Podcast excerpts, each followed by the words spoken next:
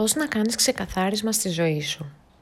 Είτε άλλαξε ο χρόνος, η εποχή ή απλά ήρθαν τα γενέθλιά σου, έρχεται κάποια στιγμή στη ζωή σου όπου απλά θέλεις να κάνεις ένα ξεκαθάρισμα και όχι μόνο στα συρτάρια σου. Πώς μπορείς λοιπόν να κάνεις ένα ξεκαθάρισμα στη ζωή σου, από πού πρέπει να ξεκινήσεις, τι πρέπει να διώξεις και κυρίως τι πρέπει να κρατήσεις; Όταν ξεκινάς να φτιάχνεις ένα puzzle, ο πρώτος κανόνας που εφαρμόζεις είναι να ξεκινάς από τις γωνίες. Από τα εύκολα στα δύσκολα δηλαδή και από έξω προς τα μέσα. Κάπως έτσι γίνεται και με το ξεκαθάρισμα στη ζωή σου. Ξεκινάς με τα πιο απλά και προφανή και μετά προχωράς στα πιο δύσκολα. Πρώτα διώχνεις τα μεγάλα βαρύδια και μετά αναζητάς τα μικρά κουνούπια που σφυράνε δίπλα από το αυτί σου κάθε βράδυ. Πώς επιλέγεις όμως τι θα μείνει και τι θα φύγει, Πώς ορίζεις ποιος δικαιούται το χρόνο σου και ποιος έχει χάσει αυτό το δικαίωμα προπολού; Ίσως αυτή η απλή ερώτηση να μπορεί να σου δώσει την απάντηση που ψάχνεις. Τι μου προσφέρει αυτή η δραστηριότητα, το ρούχο, ο άνθρωπος; Όσο ψυχρό και υπολογιστικό και αν μοιάζει, έρχεται κάποια φάση στη ζωή μας όταν πατάμε τα 30, ενηλικιωνόμαστε ή απλά περνάμε τη φάση μας, όπου αντιλαμβανόμαστε μια μεγάλη αλήθεια.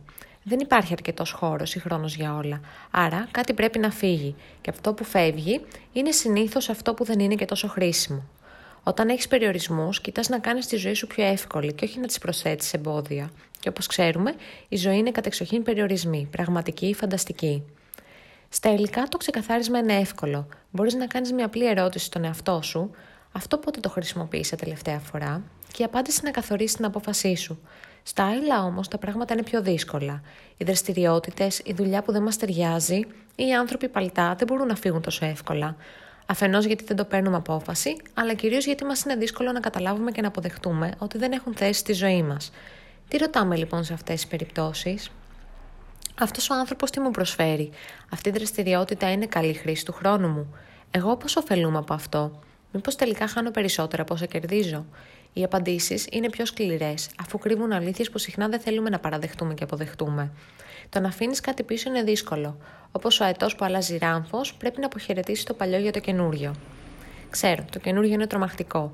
Αλλά με κάθε ξεκαθάρισμα έρχεται ευκαιρία για κάτι νέο, κάτι καλύτερο, κάτι πιο ταιριαστό σε σένα.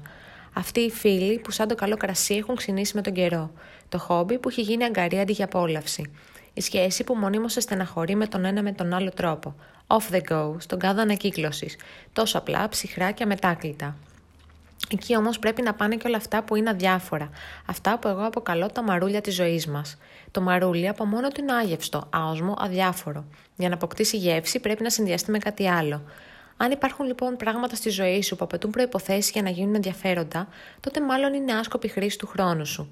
Και ναι, δεν γίνεται όλη η ζωή να είναι χολιγουδιανή ταινία, αλλά μπορείς πάντα να προσπαθείς να δίνεις χρώμα, τουλάχιστον σε εκείνες τις πτυχές που μπορείς να επηρεάσεις.